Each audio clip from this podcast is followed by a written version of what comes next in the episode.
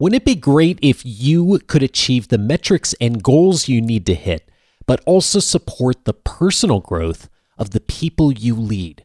Those two things are only in conflict if you choose to view them that way. On this episode, Jonathan Raymond returns to show us how to align these to get better at both. This is Coaching for Leaders, episode 373. Produced by Innovate Learning, maximizing human potential.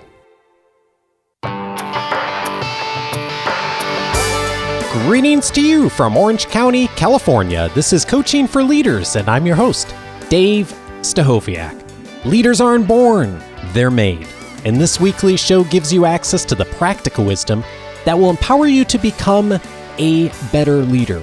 I am willing to bet, because of the fact you're listening to the show, that you care a lot about the personal growth of the people that you have the privilege to influence.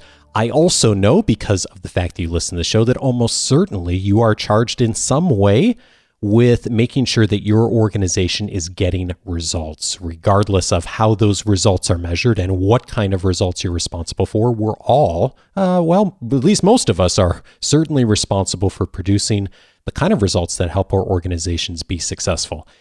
And yet, there's sometimes a tension between those two things. Or is there an opportunity? Today, we're going to talk about the opportunity. How can we, as leaders, really find that sweet spot between personal growth and business outcomes? And the very best person to be having this conversation with is Jonathan Raymond. I'm glad to welcome him back to the show. He's been on twice previously.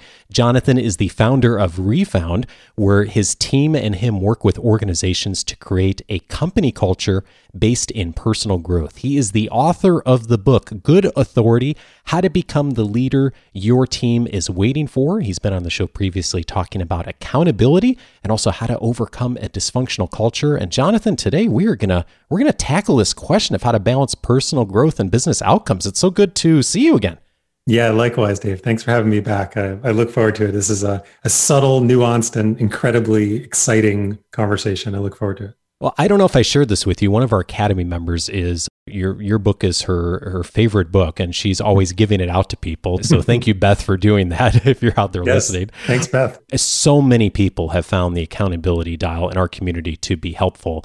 Yet the accountability dial, in and of itself, there's there's so much more here, and I think it really comes to this question of how do we balance the personal growth and the business outcomes. I am curious how this started for you and your organization of thinking mm-hmm. about the intersection between these two things. For me, it, it started really personally of feeling like, you know, for the better part of my adult life, I, I had two sort of internal mandates. I was a hardcore sort of business person. I was entrepreneurial at different points. I worked for other companies at different points. And I really believed in the power of businesses to have positive outcomes in the world, including financial, positive financial outcomes. And at the same time, I was a very, very passionate personal growth, spiritual seeker. But those two worlds were very separate for me. I d- I didn't really have a, a vehicle or a mechanic, let's say, for how to think about them as one thing. And I didn't know that I was doing that. Uh, it took my wife and some some other people around me to to help me figure out what I didn't know, as is often the case. But uh, for me, it was really seeing that we we're still mostly split between most of us live pretty compartmentalized. We have kind of our at home self, let's say, and our at work self. And it's not that we even intend that. It's that when we show up at work, there are different pressures. There, there are there, there's complexity to the organization. There's there's leadership function and dysfunction. There's cultural history. There are so many factors that go into it's a complex soup that we oftentimes we've had people report, you know, I sort of become somebody else, right? I put my business clothes or my work clothes on. Even though we talk about bringing your whole self to work, that language is more part of the day that we're in right now, right? That's that's more current language. It's still very difficult to do. And it's still what we see is we still see managers really struggling, as I was, really struggling with how do I talk about work in a way that's personally relevant? And how do I not default to manager speak and these are what the goals are and these are our KPIs? Those things are important. But if I just do that alone and I don't make that last mile of the journey, if I don't help people see how does this connect to their goals? How does it connect to their growth? How does it connect to the person that they are trying to become, not just the company that we are trying to become? Then I've missed the moment. And that's the source of, I don't want to say all, but almost all of the disengagement is when people feel like they're they are not valued for who they are as an individual. They're not challenged for who they are as an individual. And there are so many sort of secondary impacts in the organization that result that we can put under labels of, you know, lost productivity, lost time, politics, silos, you name it. But at the end, what, what we're, or let's say at the beginning, is there's a moment that we missed. And in that moment, we missed having a conversation with someone about whatever it is that they're working on. How's it relevant to them? How's it going to help them become that next better version of self? That's where I think the conversation has to be. And leaders that are doing that, I think, are seeing some really outsized gains in how their teams operate. My sense is so many people in our listening community want that so much to hmm. be able to find the way to hold those two authentically and transparently, and yet not knowing how to start doing that. And mm-hmm. so I'm I'm wondering when you have this conversation with organizations and leaders and are opening the door for this, what's the starting point to begin to explore that intersection a bit? The place to start is to talk openly about it. And you know, we're going to talk a little bit in this episode of what we call emotional transparency. But one of the things that you can do for your team, you know, one of the things after you know people come to our workshops and or we're working with them in some other form they say well you know this was great. What do i do with my team? How do i talk about that? How do i start to change this conversation? And we always say the same thing which is tell them that. Tell them hey you know i went to this workshop or i read this book or i came across these ideas. I don't really know how we're going to do it i don't know what it's going to look like at 11:32 next Thursday but I but I really want to move the needle on this I don't know how can we talk about it? What would that look like? What would it look like to you? What does that mean when I can ask them questions like when I say that there's there's a connection or I let's say I have a theory that there's a connection between our individual growth as people here and our business goals, what does that make you think of? What does that mean to you? Use it as a first a tool to open up a conversation about an idea that has a lot of subtlety and nuance to it. It's not obvious. So the first step that you can do is acknowledge that and say, look, this is not necessarily going to be easy, right? The reason why so many people want it and almost nobody gets it is it's really difficult. Mm. It's really difficult to pull off as a leader, as a culture, is to really refine those conversations down to that level where they are personally relevant. So the first step is talk about it openly. Ask ask them questions. What's an example from your past where you feel like that was happening? Or conversely, what's an opportunity where you feel like we missed, where you there was something that was really important to you and we made it too much about the business? Ah. Using those questions to open up that space so you start to create that that innovative relationship space. I would imagine that that takes a bit of courage to ask those questions, as you point out. And as you get some data points from people, uh, what what next? What's the does is it the answers to the questions themselves that guide you, or is there an apparent next two or three things that you found that have been helpful of people to go down that path?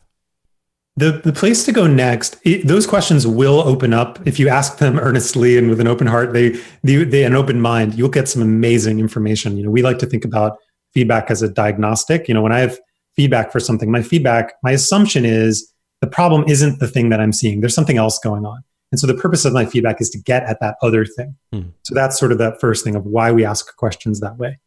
But the way to go there, and this may sound counterintuitive, is to get smaller with your thinking.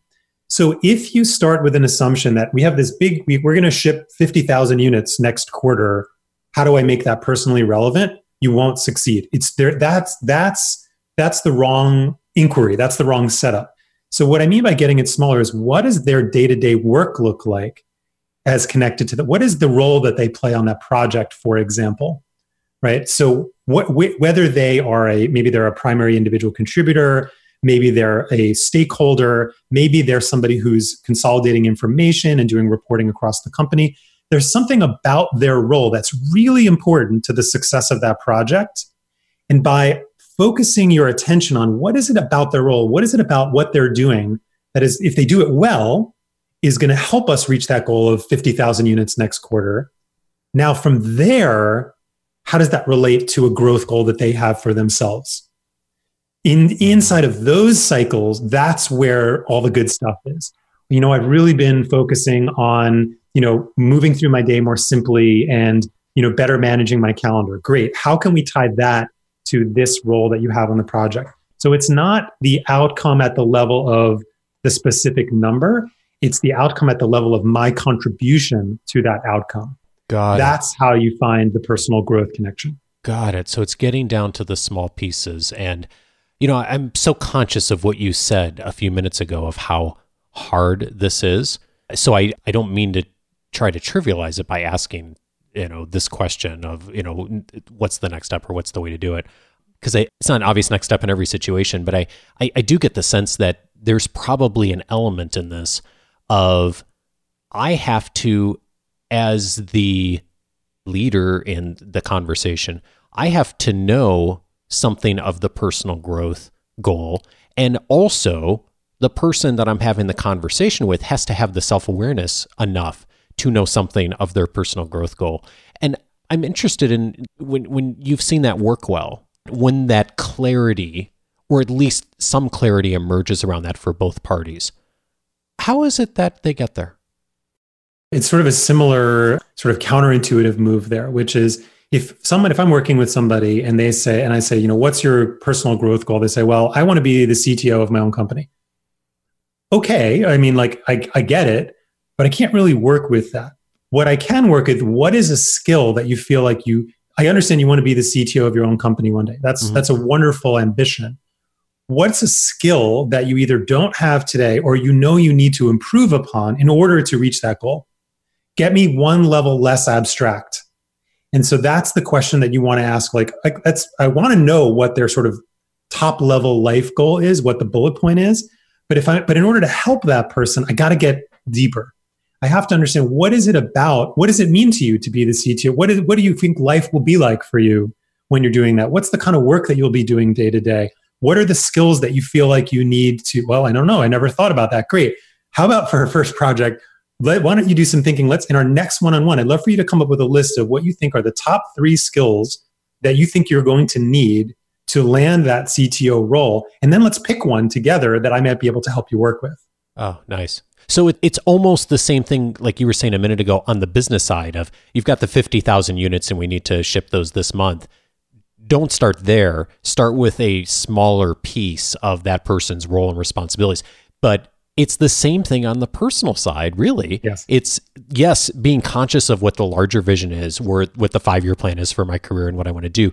But then it's encouraging that person to do the next level down of like, okay, but what's what's one skill, what's two skills, what's three skills that you're going to need in order to be successful in that role.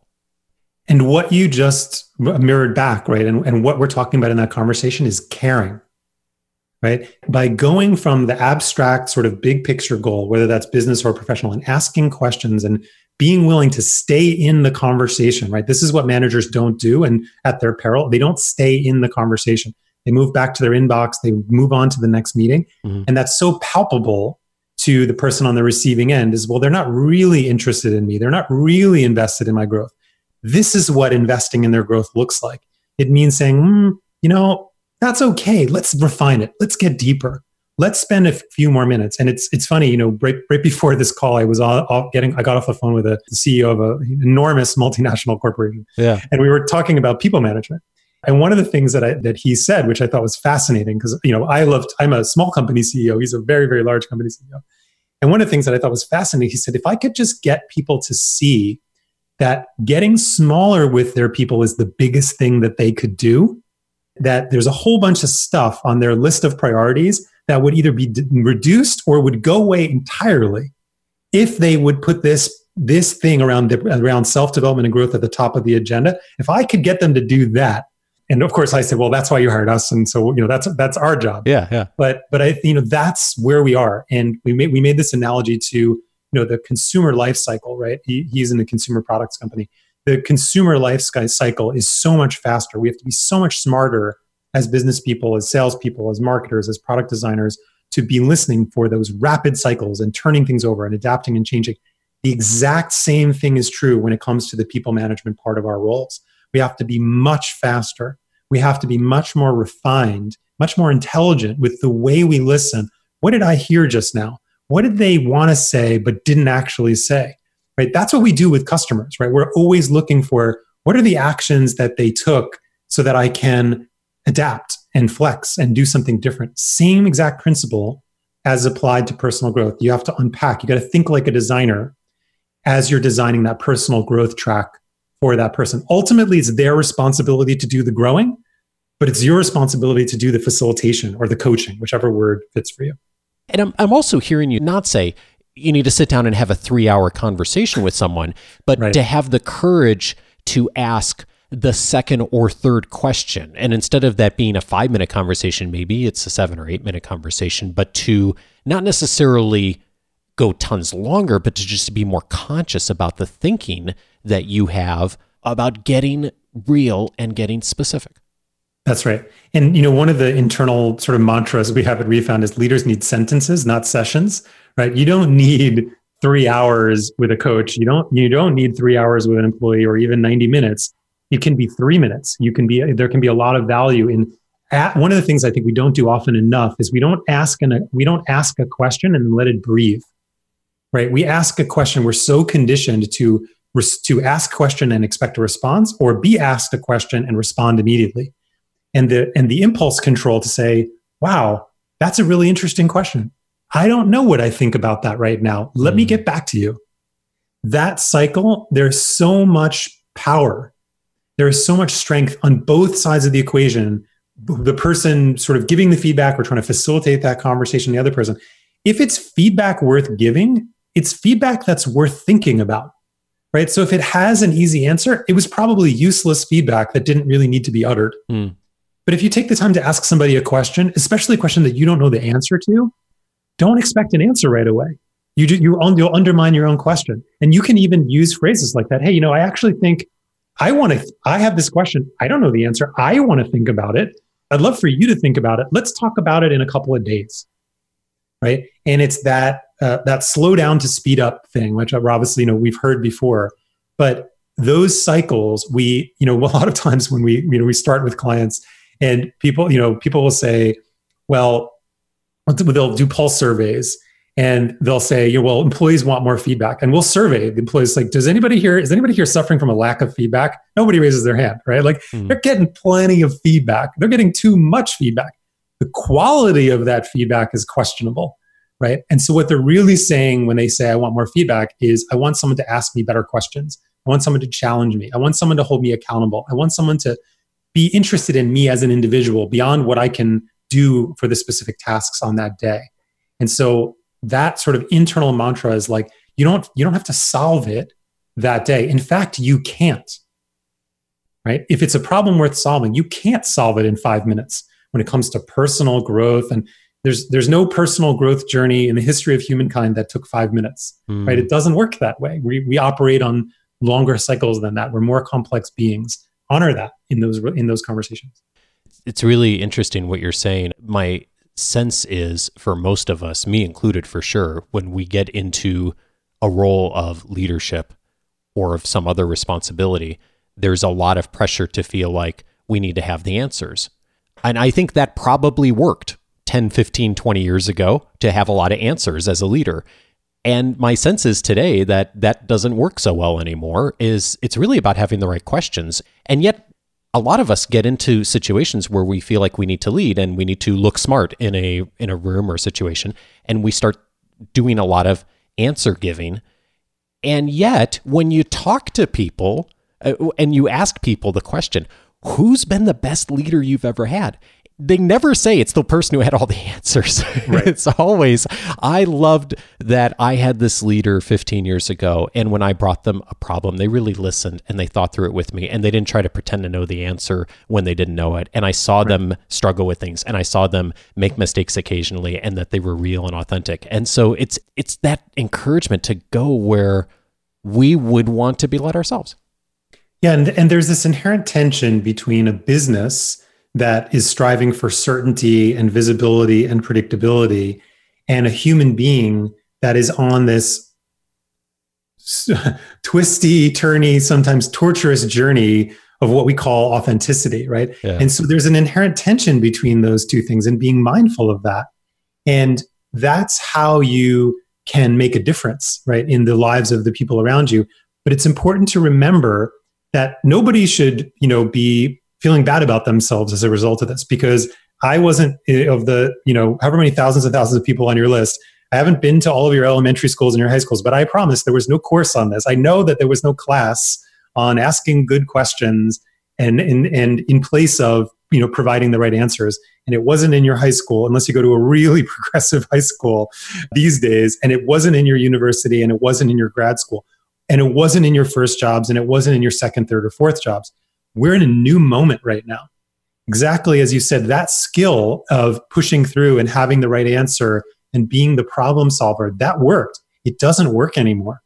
People will leave and they will disengage. And if and they probably already have right? You probably if you have a leader like that you have already disengaged to some meaningful degree if you feel like they're not interested in your they don't make space for your contribution for your ideas for your innovations for those sort of algorithms to be happening eh, you know inside of the company. But there is that tension and it's important like we talked about at the beginning hey you know as a business we want predictability we want we want scale we want regularity we want uniformity and there's an inherent tension with what does it mean to grow as a human being because that doesn't happen in a linear way right? Like we said in the book you don't get to grow and look good at the same time that's not how it happens right? If anyone who's ever been a parent or been in an intimate relationship or been a soccer coach like you don't get to look good and grow at the same time. There's an inherent tension there and you have to be okay with that. Yeah and that's really hard isn't it? So i'm actually thinking about one of our previous conversations the accountability dial which is a fabulous part of your book good authority. And for those oh, who you. are are struggling with how to really have more accountability in your organization. It is the number one recommendation I always have. And the thing that I missed when I read the book and, and our first conversation was how you often challenge people to also use the accountability dial for praise and in the context of what we've been talking about.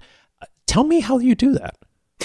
yeah, it's a, it's a it's funny because you know in our industry in the leadership and coaching industry, companies often come to us like how do we improve the quality of feedback? And the and the general tone of that is managers aren't having the awkward tough conversations. Yeah yeah exactly. What, what's often missed is they're not having the praise positive double down on goodness conversations either right? And so the tool is designed in that way. So the quick refresher what we call the mention the, the invitation the conversation the boundary and the limit you can think of them as stages of an accountability conversation so just like you would use the accountability dial to flag something that isn't going right in a hallway moment, right? Maybe you have hallways in your office, maybe you don't. This, you would use the same thing. Hey, that was a great email that you sent. I loved how you took the time to really address the what the customer was asking for. Really nice work. So there's that specific moment. It's not a annual review, right? It's just a moment. It's just a moment in passing that as a manager you think, well, well that's no big deal. Like why why would I even waste my time? It's a huge deal it's an enormous moment for the person on the receiving end because they took time. They made it a priority. You noticed it. So that's that mention. Now, let's say they've been, you know, they've been really striking gold in some sales calls or whatever over the course of a week or two to be able to say, hey, you're really on a roll there. I know, you know, I, I heard the recording of that call and I see we, we, I know we didn't close that deal, but it looks like, you know, we at least, it's moving along and you've got these other things like you're really on a roll. What's your secret? Right? So that's a version of the invitation. What's the pattern? Like what are you doing ah. that is common to those three or four good moments? It's in exactly the same way that i want to find the common thread of maybe something that needs to improve. I want to find the common thread of something that's already improving. And then so forth through the accountability dial. How do i talk about something good that somebody's doing and say because people don't appreciate this. Actually dial it down and unpack it and say, look, you know, we've been talking about this. This is really great that you're doing, but I don't know if you really appreciate just how good it is. Let's be really specific. What are the impacts that it's having across our organization when you're doing that? I don't know. I never thought about what the impacts are. Well, let's spend our next one on one. Let's take 45 minutes to talk about the secondary positive impacts that that behavior is having. That's how you ground it in right? That's how you make it real for somebody like, wow, my manager's not here to pick on me. My manager is here to help me grow. And they're going to take the time just as they would if I was doing something that wasn't great. When I am doing something that is great, that's where they're like, they on, they're on fire. They're like, hey, let's talk more about that. Let's let's unpack it. It's not enough to say great work. It's not nearly enough. You have to get underneath it. What are they doing? How what steps are they taking? What process did they change? What did they hear from a customer that made them change their mind? And by doing that, you honor their contribution. You double down on, on who they are as an individual. They feel seen, they feel heard, they feel valued. All good things to happen. So the accountability dial in the same way as you're moving through a positive growth cycle as you are through a, what you would call a, a critical uh, growth cycle.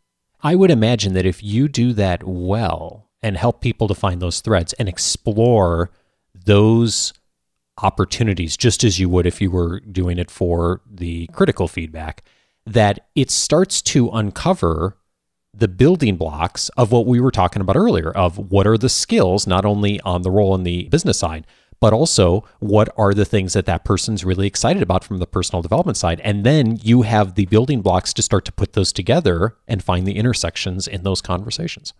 Exactly. I have nothing more to add to what you just said. Nice. No, ex- perfectly said. So one of the other tools you mentioned, and, and I think you you may have even used the term with me of like this is almost like a mechanic is uh, emotional transparency. And I don't that wasn't a phrase I was really familiar with. How does emotional transparency fit into this in order to open up some of that? Sure. So when we've used the phrase emotional transparency, what I think positive is that we're, we, we're the word emotion is not is not a sort of third rail in company culture anymore. We can talk about emotion. There's a there the reason why we use that phrase is very specific. Is what we find is that when managers are giving feedback, again, both praiseworthy or, or critical feedback, they leave themselves out of the equation because they think erroneously, but they think that it's not relevant. It's not relevant what they think or what they feel or what they're seeing. And it's hugely relevant your employees want to know what you're concerned about. What are you anxious about? What are you hopeful about? What are you optimistic about? What do you what are you seeing that you're that is just causing you to wonder and you don't really know what to make of? So being able to surface what you're thinking, what you're feeling, what you're sensing, right? Even with your intuition, hey, I don't I don't know what it is, but there was something about this morning's meeting. It just felt like the team was off. Did you notice that? That's emotional transparency that every single employee that we've ever worked with in any organization, when they hear managers talk like that, they can exhale. They go, oh, because they're all they are already feeling that. Mm. They are they are already receiving strong emotional signals from their manager about whether their manager is frustrated or angry or worried or happy or whatever. And what emotional transparency does is it brings it into the room it says it takes it out of the shadows. Instead of saying like well everybody's sort of assuming we know what everybody else is feeling we're saying it. Hey it's not the end of the world but i'm concerned about these this set of trouble tickets that i saw. Maybe it's nothing maybe it's something. That's the emotional transparency because when we don't do that we micromanage. We're too heavy handed it shows up in our tone of voice. It shows up in our body language. So the mechanic there is using emotional transparency to back up as a leader to be more self centered as a leader and say, look, something happened. I'm not here to be heavy handed authority person and say, that went wrong, go fix it. That leadership style, that's that's sailed a long time ago, right, in the modern organization. Yeah. For me to back up in myself and say, hey, here's what I see, but I'm just one human being, right? Yes, I'm the leader of this team, but I'm also on the team. I don't have all the answers, uh, but I but I have a question. I'm curious if other people are feeling the same thing. That's the candor and the openness, the transparency that people are looking for. It's not informational. It's not how many widgets are we going to sell? What, how much cash do we have in the bank? That's nice. And if you can do that, the more you can do that, that's helpful. But that's not the transparency that people actually want. They want to know what you're thinking. They want to know what you're feeling. They want to know what you're worried about because guess what? They're already feeling it. They want you to be transparent with them. And there's so much power in naming it. And even if you don't know what the answer is, as you pointed out, just bringing it into consciousness. And I I was under the erroneous belief as an early leader, and I've seen other leaders try to do this too, that well, if I don't if I just don't talk about this awkward thing that might be going on, somehow it's going to disappear. and yeah. it's like, I'm laughing at myself even saying out loud. It sounds so ridiculous. And yet, I think most of us have had that natural reaction of, well, let me just not call attention to it and it will go away. Right. And the reality is more often that if we do acknowledge it and even if we don't have the answers that it opens up the opportunity for us to talk about what everyone's already thinking anyway right right there's a great uh, phrase out there I, I, I, wish i could credit the original person who said it but what you resist persists mm. right and so if you resist the feelings that you have the thoughts that you have the concerns that you have they will stay there.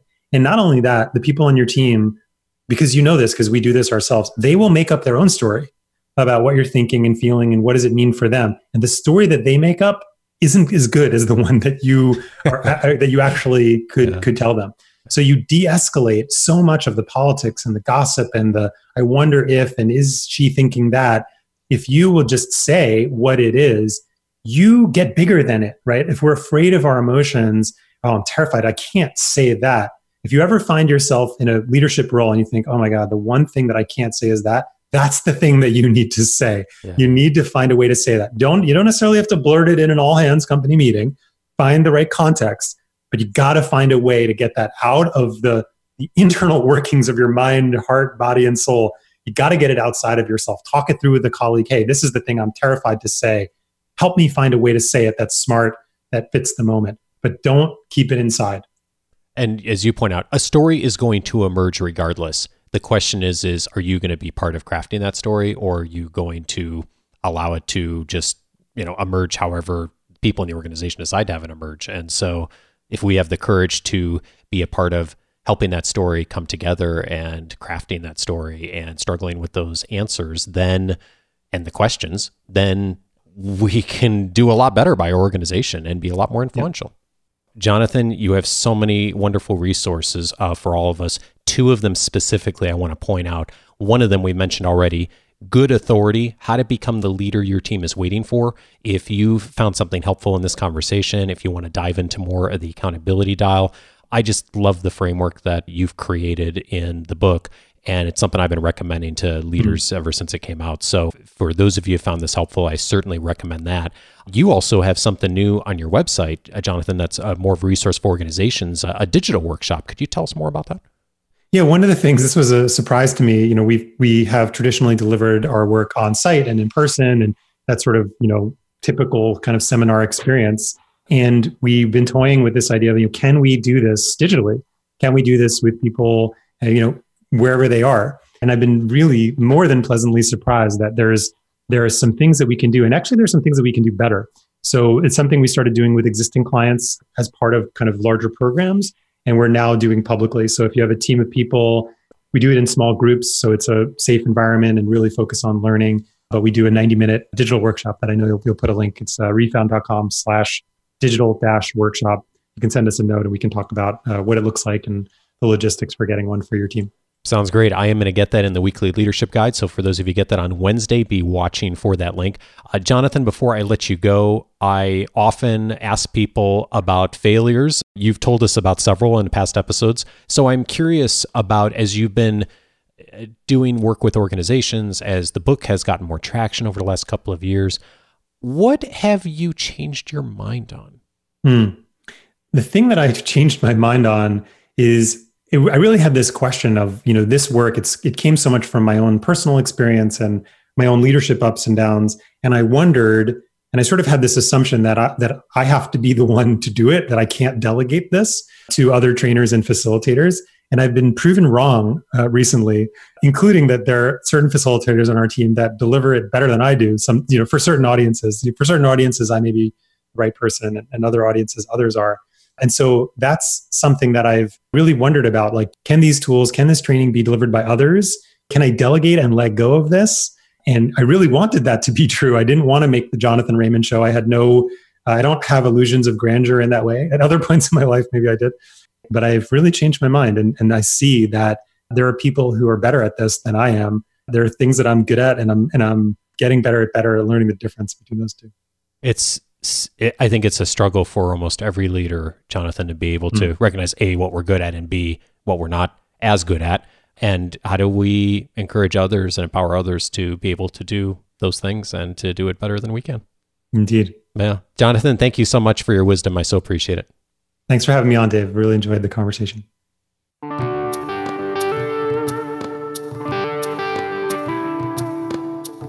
Thank you, Jonathan. If you know someone who is a leader and struggling with this balance of the business or organizational results and personal growth of their folks, this is a great episode to pass along to them. Thanks in advance if you decide to do that. And I hope you will also check out some related conversations to this conversation today if you found this helpful. I believe you'll also find episode 306 helpful Five Steps to Hold People Accountable. Jonathan Raymond was on the show back then as well, and we talked through the five steps in the accountability dial that we referenced in this conversation. If you haven't heard that episode and you are looking for a good model, for accountability. And as we talked about in this episode, both in a way of handling tough situations, but also in the same way, reward and recognition. It's a great model for both. So that's episode 306. Check that out. Also, a great support to today's conversation would be the message from Edgar Schein and Peter Schein back on episode 363 The Path of Humble Leadership. You heard a lot of echoes of humble leadership in today's conversation as well. Great complement to this message. And then finally, if you're looking for a framework to really dive in and understand more about how you can help people to grow personally and where to go in that conversation and what's important to them.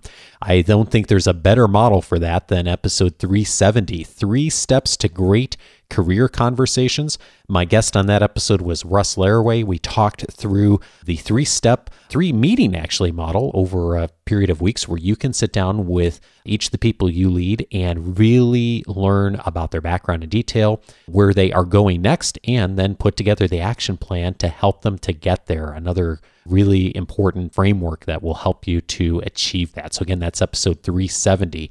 And you can track down those three episodes and every episode in the podcast library that is searchable by topic just by establishing your free membership on the coachingforleaders.com website. If you do that, you will get access to the entire catalog of the podcast since 2011.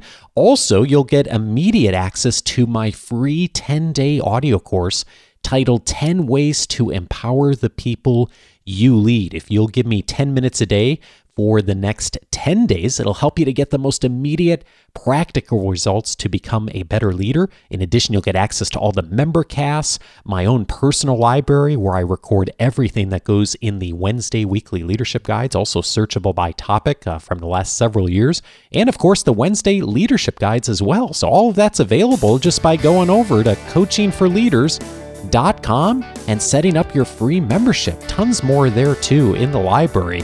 Next week I am going to be having the Q&A episode. You may be wondering, well, isn't this the first Monday of the month? It was supposed to be today. This does not reflect any kind of strategy change or schedule change on the show. This does reflect my inability to read a calendar. the uh, next month here snuck up on me. So next week we'll have the Q&A show and we usually do that the first Monday of every month. Bonnie will be back. If you have a question you'd like us to consider for that episode or any future Q&A episode, go over to coachingforleaders.com slash feedback to submit your question to us. Have a fabulous week and see you back next week with Bonnie. Take care, everyone.